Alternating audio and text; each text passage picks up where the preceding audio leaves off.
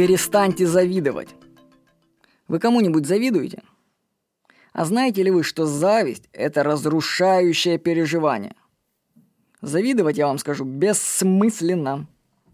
Пользы от этого нет никакой, только вред. Потому что завидуя, вы подразумеваете, что у кого-то есть что-то, чего нет у вас. И вам по каким-то причинам этого не получить. Зависть – это признание себя побежденным. В основе чувства зависти лежит неуважение к самому себе. Завидуя, ты тем самым создаешь ограничения самому себе. Зачем? Какая тебе от этого польза, от зависти? Никакой. Я вот никому не завидую, понимаю, что толку от этого нет никакого. Например, люди, которые, которые другие бы люди завидовали, воспринимаются мною как ориентиры успеха. На них можно равняться, и они вдохновляют. Забудьте про слово «зависть». Ты – это ты, он – это он. Жизни они разные.